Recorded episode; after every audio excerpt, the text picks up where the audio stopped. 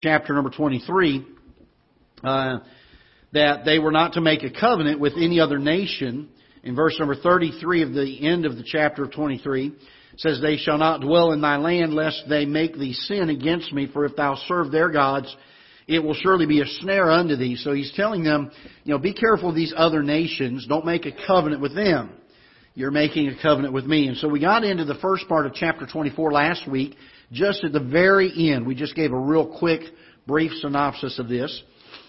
Verse number 1 of chapter 24, And he said unto Moses, Come up unto the Lord, thou and Aaron, Nadab, and Abihu, and seventy of the elders of Israel, and worship ye. Now notice this, he says for them to worship afar off. And uh, there's there's an interesting um, thing here because when we get to um, the point where God calls Moses, he tells Moses, I want you to come near. I don't want you to be afar off. I want you to come near specifically. And uh, there's something I think to be learned from this, and that is that uh, there are times that you and I worship, but our worship seems to be afar off. And yet, oftentimes, God's ultimate desire is for us to draw near to Him. And uh, so we find that He actually instructs them. He says, I want the, the leaders, uh, of the nation of Israel to worship afar off. Now, why God wanted them to do that, I don't know that I know the answer to it, but I will tell you what I think about it, and this is my opinion on this particular part of this chapter.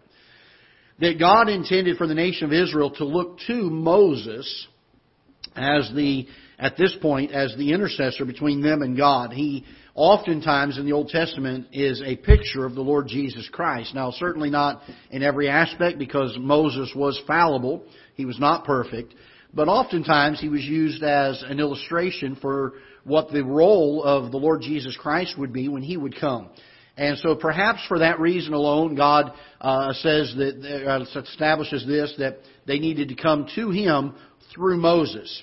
And uh, so we find here in verse number two, the Bible says, "And Moses alone shall come near the Lord, but they shall not come nigh, neither shall the people go up with him." And Moses came and told the people all the words of the Lord and all the judgments, and all the people answered with one voice and said, All the words which the Lord hath said, notice this, we will do. Okay, so they have to be in agreement with their side of the covenant. In other words, God's trying to make a covenant with them. He says, These are the requirements of the covenant. Uh, these will be the penalties of the covenant if you fail them. Are you in agreement? And he uses Moses to bring the word to them and perhaps a little rashly, a little bit quickly, perhaps maybe a little overconfident in their own ability to keep covenant, they all in one accord said, um, "We will do it." And so, uh, we'll, we'll, whatever the Lord has said, we will do. And can I say this that there are times, and I, I certainly believe the children of Israel were sincere in this. But you know, there are times in our life where our full heart's intent is to not fail the Lord in any aspect. We want to please Him in every aspect of our lives. And sincerely we do. And our hearts are full on it, and we, our, our hearts and our minds are made up. Maybe uh, a preacher gets up and preaches on Daniel, who purposed in his heart aforetime, you know, before the, the trial came, he'd already purposed in his heart not to defile himself with the king's meat. And the intent was such that I'm not going to, I'm not going to fail God. I'm going to, I'm going to do what was right and we can sincerely do it. And yet, how often we find after this covenant was made, the nation of Israel departed from it, didn't they? And the truth of the matter is, we can be very, very sincere, and we can make pledges to God, and we can make vows to God, and we can make commitments to God. But oftentimes we need to revisit those commitments because we find ourselves in the same boat that Israel's in, in that we fail Him. Uh, we, we, against all of the desire of our hearts, we still find times and find opportunities to be able to fail Him. So I think it does us well to come to God on a regular basis and not only just commit things to Him, but recommit things to Him. Perhaps even past decisions that we've made that maybe they, we've not been able to fulfill completely, we've not been able to hold to. Um, I was I was listening to a fellow one time, and I could relate to it what he was saying, and he said, you know, I grew up in a Christian home, and he said, I hit the altar as a young person and he said, I had my life changed so many times I didn't even know who I was anymore. He said, uh, because he kept coming to the altar and he would make commitments to the Lord and then he would go out and you know the, the easy thing is making the commitment. The hard thing is living it. And oftentimes we get out that door and we, we fail. And then, you know what the human nature is, the tendency is? Oh, I failed God. I might as well just give up. I'll never be able to do it. Can I tell you this? God's desire is that we get up, dust ourselves off, recommit ourselves, and go again. And he, you say, how many times should I do that till we get to heaven? till we get to heaven. We keep on doing it. Because the children of Israel certainly would fail God over, and we know this from history. Over and over and over again, they're going to fail God. And uh, they're going to come back to God. And aren't you thankful? God shows us through His Word that He is always ready to accept them that come back to Him. It doesn't matter how many times we offend Him or go against Him or displease Him or sin against Him. He is always there, always there, every single time for us to come back to Him. By the way, what an example of forgiveness. You say, how often should I forgive somebody? They keep doing me wrong and they keep doing me wrong. How often? As often as the Lord has forgiven us. And I think we ought to keep it that way. And we find in verse number three that um, they, the people said, "We will do it." In verse number four, Moses wrote all the words of the Lord. I think it's interesting to know that they weren't going to just commit this covenant to hearsay or by teaching or word of mouth. They wrote it down. They didn't want. They wanted to make sure this this wasn't going to be lost in interpretation. Uh, this isn't going to be, you know how it is when you were kids, we played that game where you tell somebody a secret at one end of the line and each one tells it to the next person. By the time it gets to the other end of the line, it's something totally different. God didn't want that to happen. So they wrote it down. And uh, the Bible says, uh, notice in, in verse 4, and Moses wrote all the words of the Lord, and notice this, and rose up. Now, I just want to stop there for a minute because we're going to talk about the rest of the verse in just a minute. This is something I think is very, very important. The people made the commitment. Moses writes it down, and then they didn't just sit idly by. They put some feet to their prayers. They put some action to their commitments. And they rose up. And can I tell you this? When we make a decision for the Lord, it's going to take some effort on our part to keep it. We've got to do something. Somebody said this way one time, in order to disturb, or in order to affect or change the future, in order to change the future, you have to disturb the present. You can't keep doing the same thing you've been doing and expect the future to be different than what you've already had. You've got to disturb it. You've got to stir it up. And so, not only did they write these things down, but the Bible says Moses rose up. And I want you to notice he said he rose up early in the morning. He didn't let any grass grow under his feet in this commitment. They started working on it right away. As soon as the people said, yes, this is what we're going to do, Moses leaped into action. And the Bible says in verse number five, and he sent young men uh, of the children of Israel which offered burnt offerings and sacrificed peace offerings of oxen unto the Lord. And Moses took half the blood and put it in basins, and half the blood he sprinkled on the altar, and he took the book of the covenant and read in the audience of the people.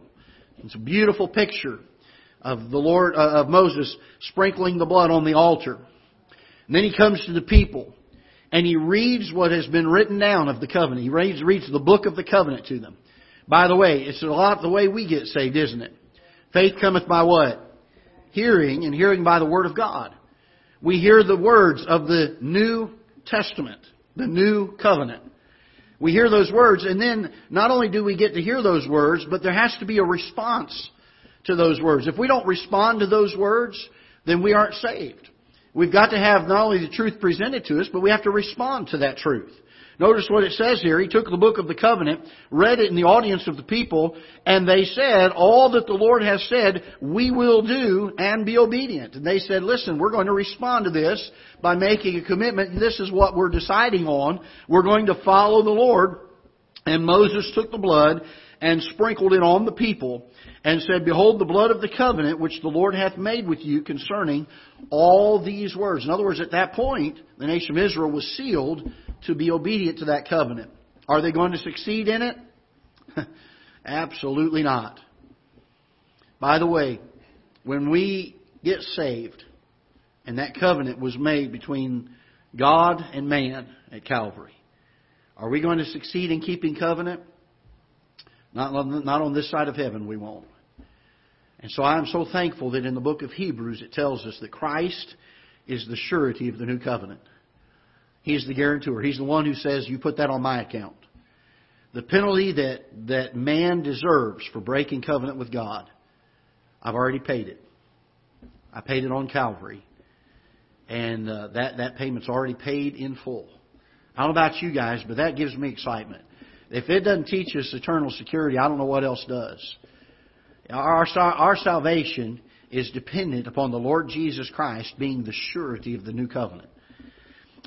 We get to verse number 8 and verse number, I'm sorry, verse number 9. Then went Moses and Aaron and Nadab and Abihu and 70 of the elders of Israel. And they saw God of Israel, the God of Israel, and there was under his feet, as it were, a paved work of a sapphire stone, and as it were, the body of heaven in its clearness. So they see a, a, a, the sight of God, and of course they're from afar off, uh, and uh, they see this view, uh, whether it's a vision like uh, Isaiah saw in Isaiah chapter number six. I don't know. I'm not sure exactly how they saw this. The Bible doesn't give us the details of it, other than to say this is what they saw. Uh, they saw the uh, the uh, the ground that was under him was as it were paved of sapphire stone, and uh, as it were the body of heaven in his clearness. And upon the nobles of the children of Israel he laid not his hand. Also they saw God and did eat and drink. Now I just want to make one or two comments on verse number 11, and then we're probably going to have to end there for today, and we'll pick up there next week. Uh, while they did see God, the Bible says that he did not uh, lay his hand on them. And I've, I've tried to understand that, that idea or that thought, that process. And um, I, I'm not real sure exactly why the Bible says that he laid not his hand on them, other than the fact that we do know uh, that God's desire is to have fellowship, and he uses a very distinction, a very clear distinction in the beginning of this chapter of a certain group of them that are to worship and they're to worship afar off. And then Moses is to come near to God and worship near to Him. And that the idea being that unless they can come through a mediator, that they could not have that fellowship with Him. Now again, that's, that's my opinion on this passage. There may be other people that would disagree or say, no, that teaches something differently there. Um, and, and I wouldn't argue them on that point, okay? Because this is, again, this is something I cannot absolutely show from Scripture and prove it to be true, I believe this could be the reason why that particular phrase is in Scripture that he laid not his hand uh, on them. And also, uh, the Bible says, verse number 11, and they saw God and did eat and drink. And again, this is part of the covenant process. Uh, they would, uh, at the end of the covenant process, have what was called a covenant meal. It's interesting to me that at the very onset of making the covenant, God tells them that they're to have three different feasts. They're to have three different offerings and things that they're to have a, a, a feast with. They were to have the fast, Passover feast. They were have to have, they were supposed to have the feast of the first fruits and then the feast of the harvest.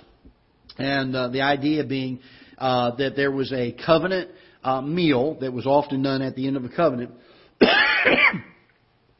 and uh, the reason for that was uh, every time they would eat of that particular meal, from that time forward, it would serve as a reminder or remembrance of the covenant that was made. By the way, our, our practice of the Lord's Supper, communion, is the covenant meal. In fact, the Lord Jesus Christ tells us this in 1 Corinthians. He says, This is the New Testament in my blood, the new covenant in my blood, which was shed for you. And he says, As oft as you eat of this, drink, uh, eat of this uh, meat and drink of this cup, uh, do all uh, do as often as you do in remembrance of me. Why? What was he saying?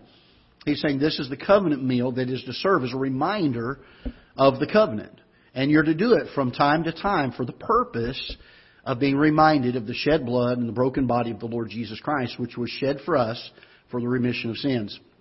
And a lot of times we think it's just an ordinance, just a practice of the church. No, it's part of the covenant process.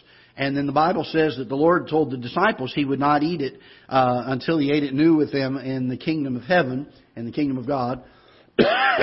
and um, so again, uh, that's one of these things that w- one of these days we'll get the opportunity to sit down with the Lord Jesus Christ at the marriage supper of the Lamb and be able to enjoy uh, a meal with Him once again. And I'm looking forward to that day. I don't know about y'all, but uh, I'm excited about it. But um, anyway, these fellas uh, in the sight of God, uh, ate and drank. And again, it was kind of the close of the, uh, the, the process of making covenant. And from that day forward, when they ate or drank of those things, it was to serve as a reminder to them of those things. All right. Uh, let's go ahead and have a word of prayer. And we'll dismiss and we'll have our next service here in about uh, 12 minutes or so. Father, we're so thankful for your word. We pray that you'll bless it and use it. As we learn, uh, even from the Old Testament, so many times things are pictured, things are given to us that show us how things in the New Testament are portrayed. Lord, we rejoice in it. Lord, what a joy uh, to see the blood that's sprinkled. What a joy it is to hear of the covenant and to, to know that uh, even though we will break covenant, that that has been paid for. We don't have to suffer the results of breaking the covenant, but we are eternally secure. Lord, what a joy it is to our hearts. I pray that you'll bless the service to come and speak to our hearts. In Jesus' name we pray. Amen. And I think I saw Miss Evelyn come in just a minute ago, so praise the Lord for that. Good to see her here.